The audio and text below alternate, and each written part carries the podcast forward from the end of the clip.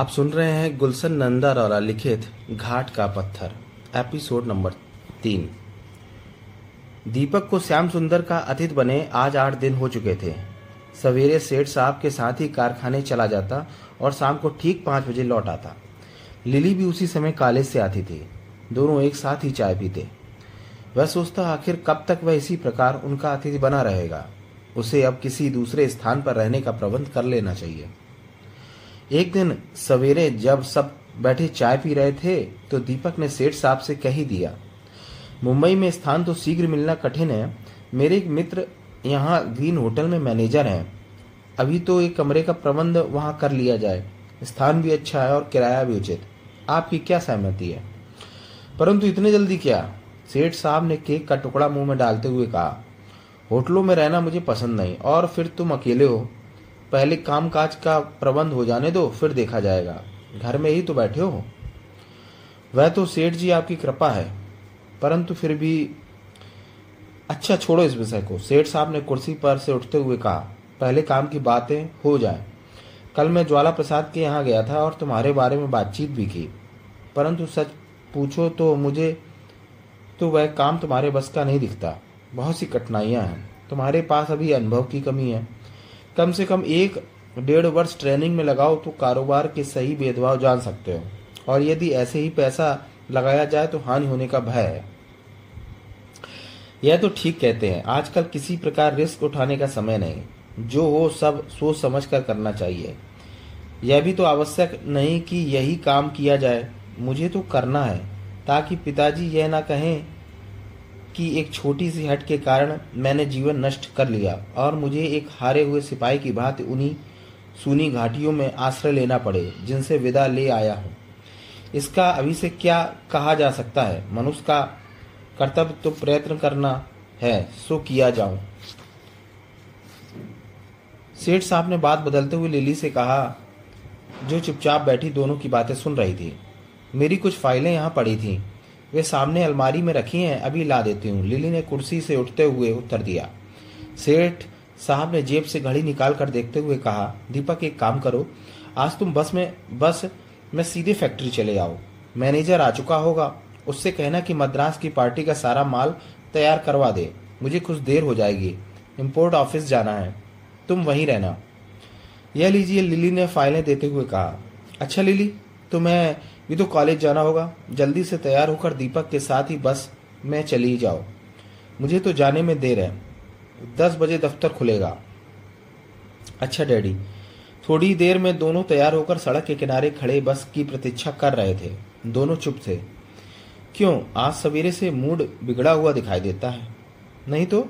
Lily ने होठों पर मुस्कुराहट लाकर कहा, बात कुछ अवश्य चाय भी चुप, बहुत ही चुपचाप पी गई और अब उस समय तो डैडी आपके रहने का प्रबंध कर रहे थे। मैंने सोचा कि मुझे चुप ही रहना चाहिए। आजकल मकान बड़ी कठिनता से मिलते हैं।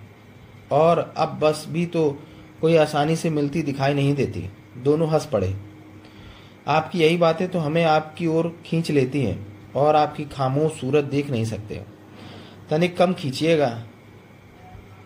खींचातानी में कभी कभी धागे टूट भी जाते हैं। कोई बात नहीं, टूटे हुए जोड़ लेंगे?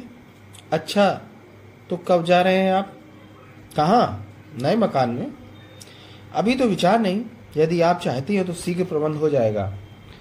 मेरे चाहने या ना चाहने से क्या? अंत में आपको जाना तो है ही, अवश्य। इसमें तो कोई संदेह नहीं, मुझे तो जाना ही है। आपको तो शायद कोई विशेष फ़र्क ना पड़े, परंतु मुझे तक, यह कहता कहता दीपक चुप हो गया। बस आकर रुकी और दोनों जल्दी से बस में बैठ गए। कुछ देर चुप रहने के बाद लिली बोली हाँ तो तुम क्या कह रहे थे? कुछ नहीं यूँ ही कुछ दिमाग में आ गया और अब चला गया। चलो यह भी अच्छा है। लिली ने एक व्यंग भरी मुस्कुराहट के साथ कहा और चुप हो गई। अकस्मात दोनों के विचारों की श्रृंखला किसी स्वर से टूट गई। स्वर लिली का था। अच्छा मेरा स्टाफ आ, रहा है आपको बहुत आगे जाना है। ओह तो आपका कॉलेज आ गया? जी शाम को पाँच बजे भेंट होगी, समय पर पहुंचिएगा। बस रुकी और लिली अपनी पुस्तकें संभालती उतर गई। सेठ साहब लगभग दोपहर के दो बज, बजे पहुँचे। दीपक उनकी प्रतीक्षा कर ही रहा था। उन्होंने आते ही कहा, देर कुछ अधिक हो गई। दफ्तरों के काम कुछ ऐसे ही होते हैं। तुमने तो अभी खाना भी ना खाया होगा। जी, कोई बात नहीं। विशेष भूख तो है नहीं। अच्छा चपरासी से कहो कि खाना लगाए। मैं तब तक पता लगा लूँ कि माल तैयार हुआ या नहीं। सेठ साहब यह कहते हुए मैनेजर के कमरे में चले गए। दीपक ने चपरासी से कहकर खाना लगवा लिया और उनकी प्रतीक्षा करने लगा। कुछ देर में सेठ साहब लौटे। वह क्रोध से लाल पीले हो रहे थे। क्यों? क्या बात है? दीपक ने आश्चर्य से पूछा।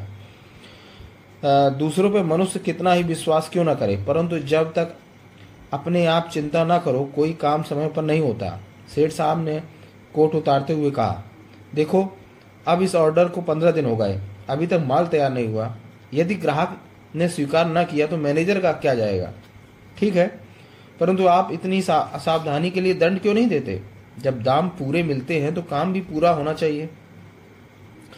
कारोबार में इस प्रकार नहीं चलता। यह जाएगा तो दूसरा कौन सा प्रभाव वाला मिल जाएगा?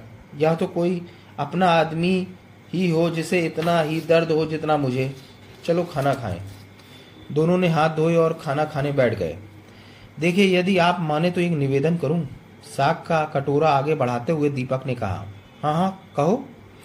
यदि मैं आपके किसी काम आ सकूँ तो। परंतु तुम तो अपना कारोबार करना चाहते हो। यह कोई आवश्यक तो नहीं। मुझे तो यदि आप अपने पास रखें तो मेरा जीवन अवश्य सार्थक बन जाए। भली प्रकार विचार कर लो। यह काम बड़े उत्तरदायित्व का है। और यदि कल इससे ही उगता जाओ तो मनुष्य करना चाहे तो सब कुछ कर सकता है। आप मुझे अवसर तो दीजिए। दीपक ने विनम्र भाव से कहा। तो कल से काम सीखना आरंभ कर दो। बहुत अच्छा। दीपक ने प्रसन्नता पूर्वक उत्तर दिया। घड़ी ने चार बजाए और दीपक ने घर जाने की आज्ञा ली। आज तो जा सकते हो, परंतु कल से मैं समझता हूँ। आप निश्चिंत रहे। दीपक ने सेठ साहब की बात काटते हुए कहा और कमरे से बाहर निकल गया। उसके पैर बहुत तेज़ी से बढ़ रहे थे। दीपक बस से उतरते ही सीधा कोठी पहुँचा। लिली पहले से उसकी प्रतीक्षा कर रही थी। दीपक ने मुँह हाथ धो लिया और दोनों एक साथ चाय पीने बैठे। लिली की आँखों में एक अद्भुत मादकता भरी थी। होठों पर एक दबी सी चंचल मुस्कुराहट थी। दीपक के बस में होता तो वह इन नेत्रों में सदा के लिए समा जाता। वह एकटक उसे देखते जा रहा था। क्या बात है? आज आवश्यकता से अधिक प्रसन्न दिखाई दे रहे हो? लिली ने चाय का प्याला आगे बढ़ाते हुए कहा, लिली, कुछ बात ही ऐसी है कि हम भी तो सुने। भविष्य में हर शाम की चाय इस प्रकार साथ बैठकर ना पी सकेंगे। तो इतने प्रसन्न होने की क्या बात है? लिली ने व्यंग से कहा, खुशी तो नहीं, मैं तो तुम्हें यह सूचना देने वाला था कि तुम्हारे डैडी ने मुझे अपने पास रख लिया है। तो उन्होंने जाने को कब कहा था? घर में नहीं, कारखाने में। अच्छा मैंने समझा कि न जाने हृदय की कौन सी अभिलाषा पूरी हो गई कि फूले नहीं समाते। तो क्या यह कम प्रसन्नता की बात है? अब तुम्हारे समीप रह सकूँगा। मेरे समीप रहने से आपको क्या मिल जाएगा? दीपक एक टक लिली को देखता रहा। फिर लिली का हाथ अपने हाथों में लेते हुए बोला, सच पूछो, तुम मुझे इतनी अच्छी लगती हो, यह मैं कैसे बताऊँ? तुम क्या जानो कि तुम्हारी एक झलक के लिए मैं कितना व्याकुल होता हूँ। अच्छा जी, बातें तो कवियों की बात करते हो, लिली ने हाथ छुड़ाते हुए कहा, परंतु यह ध्यान रही है चंद्रपुर नहीं, मुंबई है। और वह दूसरे कमरे में चली गई, दीपक भी पीछे पीछे वहाँ जा पहुँचा। आज का क्या प्रोग्राम है जी? एक सहेली के घर जाना है, तुम अपने प्रोग्राम के आप मालिक हो। यह कहकर वह ड्रेसिंग रूम में चली गई और दीपक अपने कमरे में। कुछ ही दिनों में उसने एक कमरे का प्रबंध कर लिया।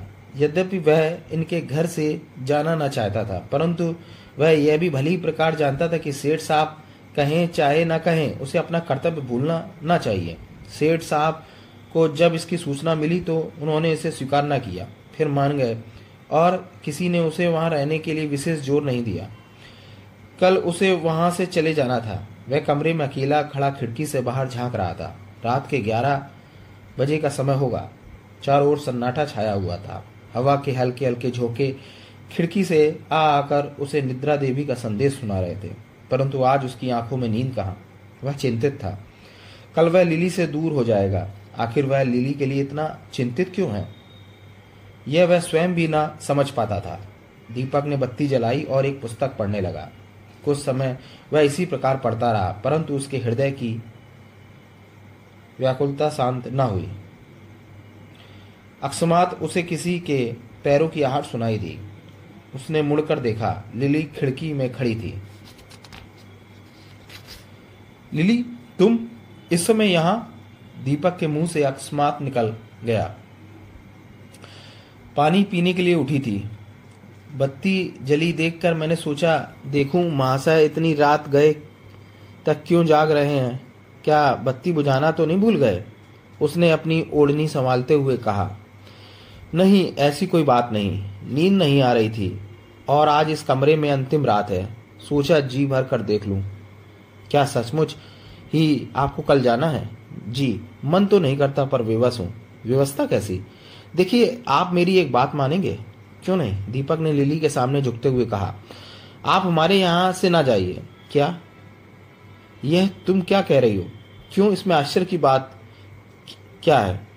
कुछ नहीं, अंदर आ जाओ, मैं दरवाज़ा खोलता हूँ। नहीं, जल्दी कहो, क्या कहना चाहते हो? रात बहुत बीत चुकी है। मुझे एक दिन तो जाना ही है, जितनी देर से जाऊँगा, दिल उतना ही उदास होगा। फिर डैडी ने भी तो आज्ञा दे दी है। वह तो सब कुछ आप ही की हट के कारण हुआ, नहीं तो हम दोनों ही, दोनों की इच्छा तो तुम्हें अपने पास रखने की थी। जैसा भी आप समझ लें अच्छा चलती हूँ। यह सब तुम अपने हृदय से कह रहे हो या केवल दिखावे के लिए? थोड़ी सी देर तो और रुक जाओ। नहीं, बहुत देर हो रही है, सवेरे मिलूँगी। यह कहकर वह चली गई। लिली, तुम कितनी अच्छी हो। दीपक के यह शब्द कदाचित लिली के कानों तक न पहुँच सके। प्रातः होते ही लिली के कहने से सेठ साहब दीपक के पास पहुँच गए और उसका वहाँ से जाना स्थगित कर दिया। अंधे को क्या चाहिए? दो आँखें और वो मिल गई। दीपक के चेहरे पर एक एकदम रौनक सी आ गई। उसका दिल बल्लियों उछलने लगा।